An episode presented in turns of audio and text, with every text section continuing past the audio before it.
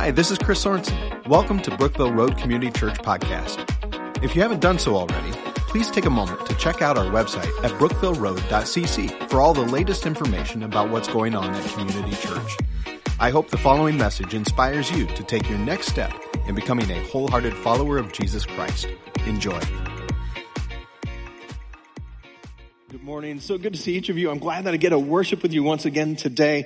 Uh, we we are just in a fantastic season as a church, and every now and then I just kind of pinch myself and say, God, I get to be a part of this. This is amazing. Over the last two years, we've been involved in something called Boundless. It's this initiative where we've been seeking to increase what we do in global missions, locally and and globally, of course, but then also to bless our own kids by creating some new space for them and to build a new sanctuary. And uh, the the new sanctuary is coming along great. Uh, I've, I've been in there. I, have seen what's going on. You are going to be so blessed by all that's going to happen in, in, that room. I can't wait for us to, to gather in that space. It's an exciting time. And we spoke to our consultant not too long ago who's been helping us through this process. And he's amazed as well. He said there's a, a lot of churches that have kind of just folded up their, their dreams and their plans during this time. And he's amazed that we've been able to, to move as far forward and keep doing this. Uh, he said, you know, 95% of churches don't even get a chance to do what we're doing. And many of them in this season have just kind of folded up stuff that they had planned on doing. Uh, we told him where we were financially and he was amazed. It is amazing that we are so close to our target goal that we, that has to be God. And so uh, I'm just amazed. I, I thank the Lord. Uh, I give him the glory for all that he's doing. And I stand amazed at a church body who's willing to step out in faith. And, and it's amazing because, you know, we've said this before, we don't pass an offering plate and those kinds of things. And it's amazing because there's fewer people in the room but God's still working. He's still making sure that all of these things are taking place because I believe that the Lord's hand is on this place and wants to use you, use us, use this church body to make a difference right here in our own community with a number of people who keep moving in, those who have yet to come into our church family, for us to continue to share the gospel here and then through our churches, our plants, church plants and missionaries all around the world. And so if we could, can we just give God glory for what's happening in this place? It's for His glory. Amen. Amen. Hey, uh, today, today we're going to start a brand new series. It's called Practical Atheist. And I'm basing this off of a book written by Craig Groeschel back in 2011 called Christian Atheist. And, and I believe that if ever there's a time for you and I as followers of Jesus Christ, as Christians, not to shrink back, but to step up, to be bold in our faith and the power and the strength of Jesus Christ, it is now. It feels as though as uh, the, there is a tidal wave of the world that is kind of washing over our culture. And it is not a time for Christians to shrink back and huddle up and to be afraid. It is a time for us to stand and boldly proclaim that Jesus Christ is Lord. He has changed my life. He can change your life as well well. And so that's why we're talking about this kind of thing. Uh, today is going to be a challenging conversation for some of us. It's one of those days where you're going to want to kind of, uh, pastor that I had as I was growing in my faith said, you're going to want to pull your toes in under the pews. We don't have pews. Pull them in uh, under your chairs. This, this is going to stomp on some toes. But everything that I'm sharing today is shared out of a heart of love and a desire for you to know my good friend and savior, Jesus Christ. For your life to be transformed by him. So let's talk about the practical atheist by starting and talking about what is an atheist. Well, an atheist is somebody who does not believe there's a God. And if you don't believe that there's a God, then you're going to live your life as if God does not exist. Well, a practical atheist is somebody who believes that there's a God, but they live their life as if God does not exist. So in all practical purposes, they, they might as well be an atheist in the way that they live. They live their life as if God does not exist. They believe He's there, but they live their life as if He does not exist. And how you live your life is reflected by what you believe. How you live reflects what you believe. And our theme verse as we go through this series comes from the book of Titus, Titus chapter 1.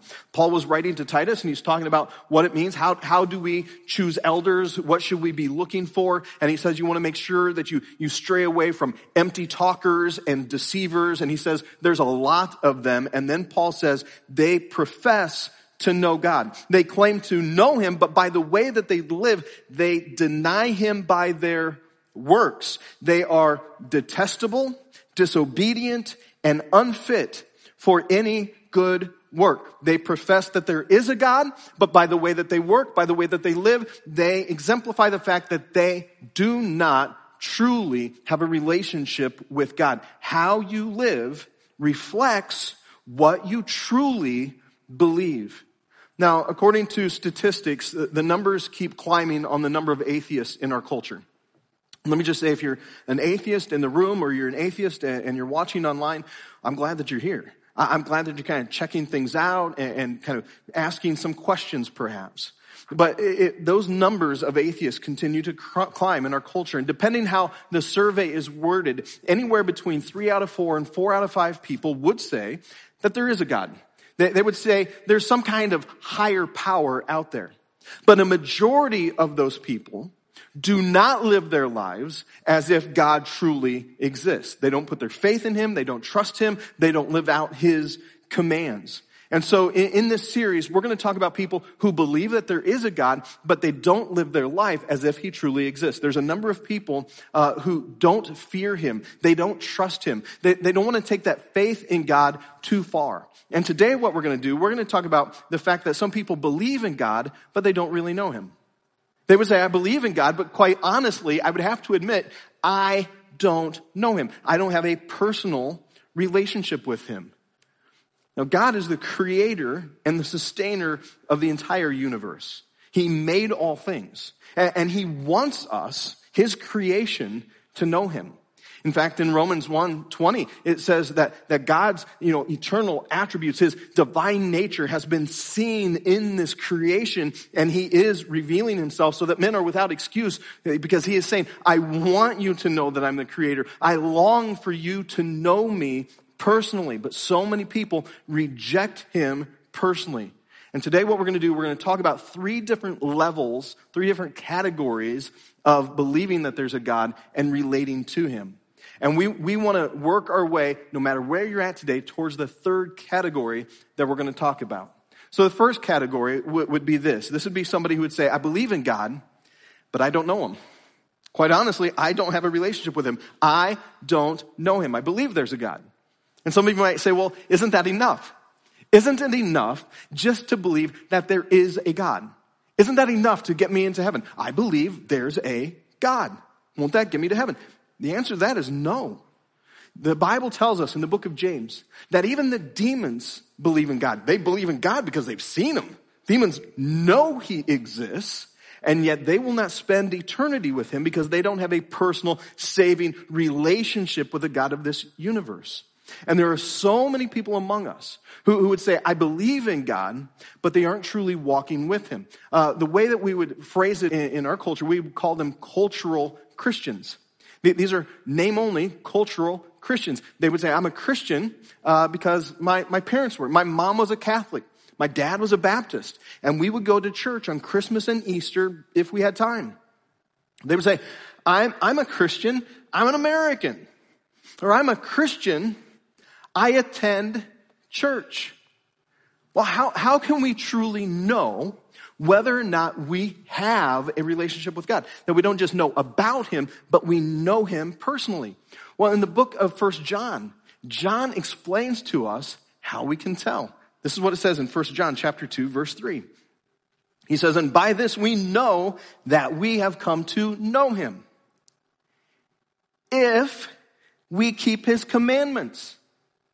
Whoever says, I know Him, but does not keep his commandments is a liar, and the truth is not in him. So we can recognize whether or not we truly believe that there is a God if we obey his commands. And yet we have so many people who would say, yes, I am a Christian, but then they go about living their life not obeying the commands of God. They will continue to do things that are antithetical to scripture. They will continue to practice sexual perversion, everything from homosexuality to adultery and everything in between. And they'll claim, no, I can still be a Christian and do these behaviors. Uh, uh, greedy people, liars, thieves, and they'll say, no, I am a Christian, but by the way that they live, they are declaring they're liars. They don't know God. And their behavior proves it. How you live reflects what you truly believe. There, there's people who know Bible verses inside out. They know historical facts. They can give you head knowledge, but they don't have a relationship with the living God. They don't know Him because they don't obey His words. And it's not just simply a matter of, of outward external things that you and I do that gives us that salvation. There's an inward transformation that begins to propel this desire to obey the commands of God. Jesus talked often about the heart and the transformation that he wants to bring. In fact, he says this in Matthew chapter 7. Matthew 7 verse 21. Jesus says, not everybody who says to me, Lord, Lord, will enter the kingdom of heaven, but the one who does the will of my Father who is in heaven. On that day, day of judgment, on that day, Many will say to me, Lord, Lord, did we not prophesy in your name? And cast out demons in your name? And do many mighty works in your name? And then will I declare, Jesus says, I will declare to them, I never knew you. Depart from me, you workers of lawlessness. Jesus, didn't we go to Sunday school? Didn't we get confirmed? Didn't we dedicate our children? Didn't we get dunked in water in baptism? God wasn't a, nice person to other people. God didn't I give a dollar to the dude at Walmart ringing the bell? And in Matthew 23, he will plainly say, who are you? We never had a relationship. I don't know you. We never knew each other. And yet there are so many people who say that they are Christians, they're followers of God because they believe that God exists, but the way that they live their lives and by the fact that they don't have a relationship with the Lord of the universe, Jesus Christ, it reveals they don't know Him. And some of you, you believe in Him. You believe there's a God. Great starting point. But you have not allowed this God of the universe to have a personal, intimate relationship with you through his son, Jesus Christ, so that you would be transformed from the inside, then propelling your feet and your life to move in a direction to obey the commandments of God and walk with him. You're a good person. Others might look at you and say, well, there's, there's a Christian. There's a Christian person. They behave Christian like. Maybe you were here last week and you heard Mike Hockett's testimony, how he said, man, I would have called myself a Christian. I would say, I'm a good person and I'm going to heaven. And yet his life was being lived antithetical to the, to scripture until he yielded his life personally to Jesus Christ. And it's my desire, and I truly believe that today, in this moment, that the Spirit of God is going to take a heart, going to take a soul, and begin to whisper to that heart and whisper to that individual that they know Him, but they don't know Him personally. They believe that God exists, but by the way that you live, you are proving the fact that you are not saved. You do not know His Son, Jesus Christ. And a level of conviction is going to happen that doesn't come with a guy from a microphone and some kind of guilt, but the Spirit of God is going to wash over you. He's going to open up your ears and your eyes to the truth of who He is. He has created you to know Him. The God of this universe wants a relationship with you. And you can know if you know Him, if you obey His commands. How you live is reflected in what you believe. Now, there's another group of people. These are folks that would say, all right, I believe that there's a God. I just don't know him well. I believe that God exists. I just don't know. I know him kinda. I know him sorta. Like maybe somewhere along the line, you, you prayed a prayer of repentance. You asked Jesus to come into your life. And so you have all of this information. You have this knowledge about God. You have a basic understanding, and yet it's not bringing in any transformation. You have information without transformation. You have information about God. You have information about scripture. You have information of your need for Him, and yet you don't have the transformation that begins to affect your life in the way that God has called it to affect you. You have information, but not transformation. And there's a little bit of this going on in a particular church that Paul addressed in Galatia. So he writes to the Galatians, and the Galatians, they knew God. They knew of God. They, they had a relationship with Him, but they didn't know Him well enough not to slip back into these, these weak, miserable kind of principles of legalism. Right? They kind of want to add it onto their relationship with God. Now for us, nowadays, we don't have a whole bunch of people that are caught up in legalism. What, what we tend to see in our culture is we have people who have a worldview that is opposite a biblical or a scriptural Christ-like worldview. We have people who grow up in this world. They go to a school, they get indoctrinated by that school. They're told that uh, God did not create the universe. Uh, everything just kind of evolves from a bang. Uh, they're, they're told you can believe different things than what your parents tell you or what scripture tells you or what the church tells you. And all of it is fluid. All of it is changing. You can make it what you want it to mean. They have this worldview. And then somewhere along the line, they hear the good news of the gospel and they give their life to Christ, they come into the church, but into the church they bring their worldview. Rather than having the worldview through scripture, rather than having a worldview of Christ in them. And they slip right back into the old way of living. They have not attained all that God has for them, and they are held in bondage to the world that they came from. Here's how Paul wrote it. Formerly, when you didn't know God, you were enslaved to those that by nature are not gods. So you had these idols, you, you had these beliefs, you had these systems that held you in bondage and not experiencing the freedom of Christ. But now that you have come to know God, or rather are known by God, how can you turn back again to the weak and worthless elementary principles of the world whose slaves you want to be once more?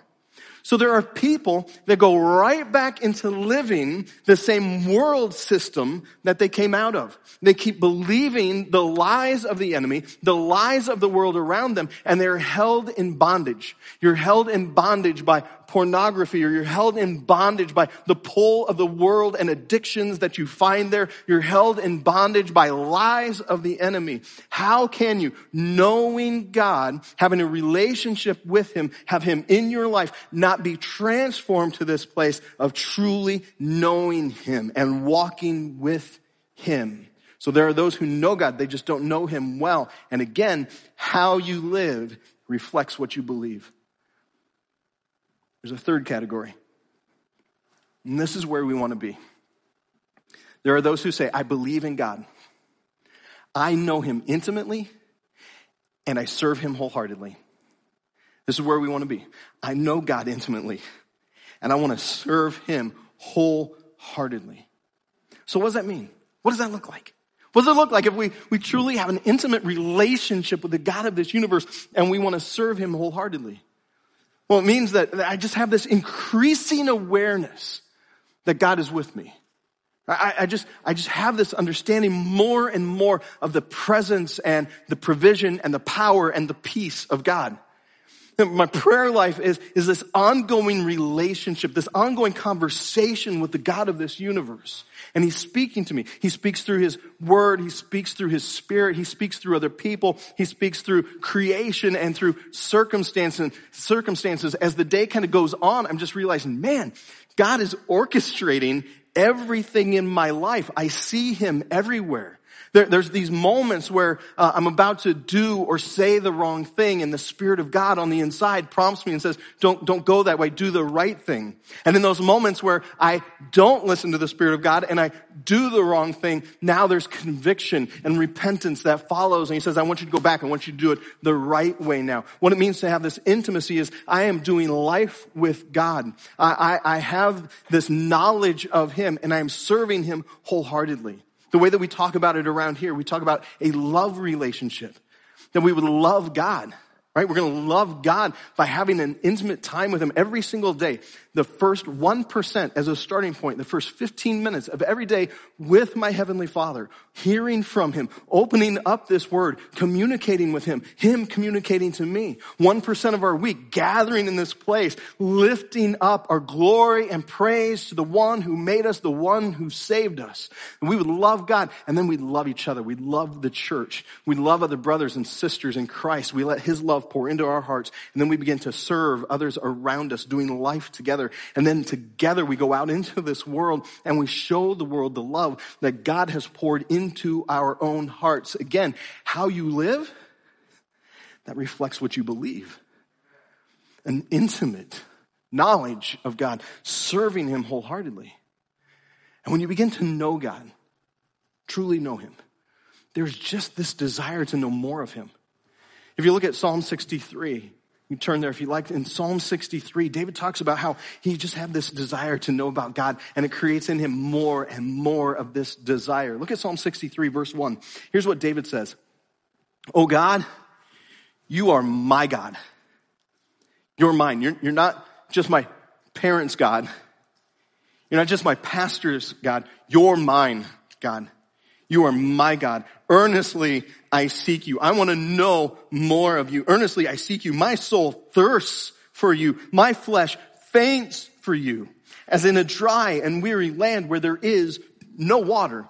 Now I don't know if you've ever come to this place in your walk with the Lord where, where you just get thirsty.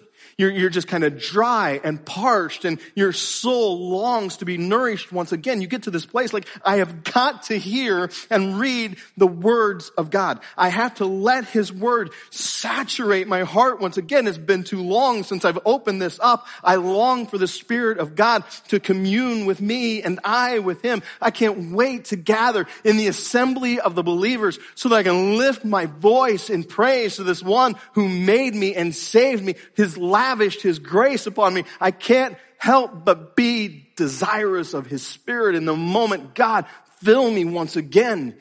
David goes on, so I have looked upon you in the sanctuary, beholding your power and glory.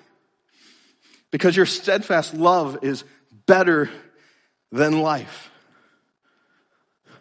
My lips will praise you. So I will bless you as long as I live. In your name, I will lift up my hands. Now, I don't know if you've ever come in here and you've watched people lift their hands in worship and you thought, oh, there's a bunch of weirdos. We are. But this is the reason why we would lift our hands. We lift our hands not so that we would be seen. We lift our hands because like there is no other place for my head to lift or my hands to be lifted to in surrender and praise and glory and to testify there is one true God. He has saved me and I love him. There is nothing in this world that would ever cause me to drop my head or my hands from my God and pull me away from him. I will worship no other but him alone. It's scriptural. I, if, if, we're in the room and we're lifting our hands, it's not so you'll watch us lift our hands. We can't help but be like, God, you alone. You alone are good. I will praise you. I will love you with all of my heart, with all of my life. God, I have seen you. God, I know you and I can't keep quiet about you. The things of this world, God, they don't satisfy. There is nothing that this world could offer to me there is no pressure too hard that would ever cause me to reject you and the love that you have given to me. I will serve you because I know you intimately and I will serve you wholeheartedly. I love Psalm 9, verse 10. We could spend forever in the Psalms, but Psalm 9, verse 10. And those who know your name put their trust in you. For you, O Lord, have not forsaken those who seek you. It says, those who know your name. Let me ask you this little litmus test. What do you call God? By what names do you know him by? Because what you call God could reveal the level of intimacy or the lack of intimacy that you have with him. Let me give you an example by, by the names that you call me would reveal how, how much you know about me. So, so let's say uh, you give me a phone call, you're on the other line, you're selling something. So my phone rings, I pick it up, and, and you say, hello, Mr. Thorson? Mr. Sorensen? You don't know me, and I ain't buying what you're selling. Let's say you call me Pastor Chris. Well, chances are you know a little bit more about me. Or maybe you call me Chris. You know more about me. My friends call me Chris. Or you call me daddy. If you call me daddy, you better be my daughter Shelby. or you're my wife and you call me stud muffin. All right? She's never called me that. There's not a chance. What do you call God? The big guy in the sky? The man upstairs? Sweet little baby Jesus. You don't know him.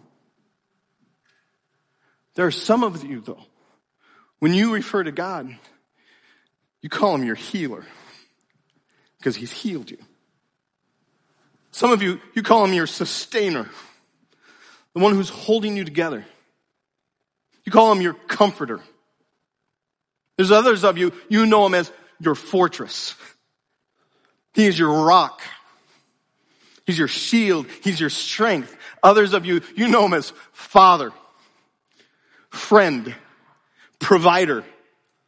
He's my savior. He's, he's the Lord of my life. He's the King of kings and the Lord of lords. Do you know him? What names do you call God? You know him. You know him intimately. It says, those who know you know your name, and then it says they put their trust in you. Do you trust him? If you say that you know God and you don't trust him, you don't know him. Because if you knew him, you would trust him. Again, the way that you live reflects what you believe. A practical atheist believes, yeah, there's a God. I believe that God exists. But they live their life as if he does not exist. But if you believe that there is a God and you have a relationship with him, now you become more and more passionate about him. And you can't wait so others might know the same freedom and forgiveness and the same power and the same peace and the same joy that he's given to you. You want them to know about it. And so that's our call. So how do we get to know him? How do we get to know him? That's the easiest part. It said up here, it said, those who have not forsaken, those, O Lord, have not forsaken those who seek you. The way that you get to know him is by seeking him. He says, if you will seek me, when you seek me with all of your heart, you will find me. I would encourage you to begin to open this up, open up the word of God and begin to seek him. And I'm telling you, he will reveal himself to you. He longs to reveal himself to you. The one who made you and created you, the one who was willing to come and die in your place, he wants you to know him. It's not as though he is rejecting you. He longs for you not just to know that he exists, but to know him personally. And my prayer for you is Ephesians chapter 1 verse 17 where it says this, that the God of our Lord Jesus Christ, the Father of glory, may give you the spirit of wisdom and of revelation in the knowledge of him. Having the eyes of your hearts enlightened that you may know what is the hope to which he has called you? What are the riches of his glorious inheritance in the saints? And what is the immeasurable greatness of his power toward us who believe, according to the working of his great might? There are those of you, and you would say, I know there's a God, I just don't know him well. I know that he exists. We're, I just know him kind of, sort of. I'm telling you, God wants to reveal himself to you. And maybe you'd say, well, I want the same thing. I want him to reveal himself to me. It's just I have so much in my life that is messed up. I have so much baggage that I'm kind of carrying around. I don't think that God would even want me near him. That's not true. I would suggest the thing for you to do is to come to your Heavenly Father and say, I'm a sinner and I need you to be my Savior. I need your forgiveness. I long for you to wash me, to cleanse me, that today we could start new and I would begin to walk with you this day, that you continue to reveal yourself to me so that I might know you intimately and serve you wholeheartedly. There are others of you you say you know that there is a God, but you don't know him. You have never had a personal relationship with the God of this universe who longs that you would know him. You have never put together the fact that there is this God who created the entire universe, created this earth, made mankind, made Adam, made Eve, put them in the garden. And while they're in the garden, people created out of the dust much less than God, poked their finger in his eye and said, I'll go my way, not yours. And from that moment on, every single person is depraved. We have sin in us, separating us from God. And what is due to the creation made out of dust, who pokes its finger in God's eye and says, I'll be God, thank you very much. What God does in return is works through people, a nation, and a moment in time comes to this earth himself. Jesus Christ, born of a virgin, to live a perfect life, to go to the cross, to take all of that depravity, all of that sin, all that we have done wrong, all that we owe to God upon his own shoulders and willingly shoulder that sin, bleed, die, be buried in a tomb, and on the third day, raised to life. Not a history lesson. Truth, because he pops out of that grave and shows up to 500 people and said, see, I'm God and you can have life. And the Bible tells us that anyone who calls on the name of the Lord will be saved. Jesus prayed in John 17. He said that they may know you, the one true God and Jesus Christ, whom you have sent. And you can know him. Not just know that he exists, but have a relationship with him so that you wouldn't just simply have information, but transformation by the living God of this universe who wants to take up residence in your heart.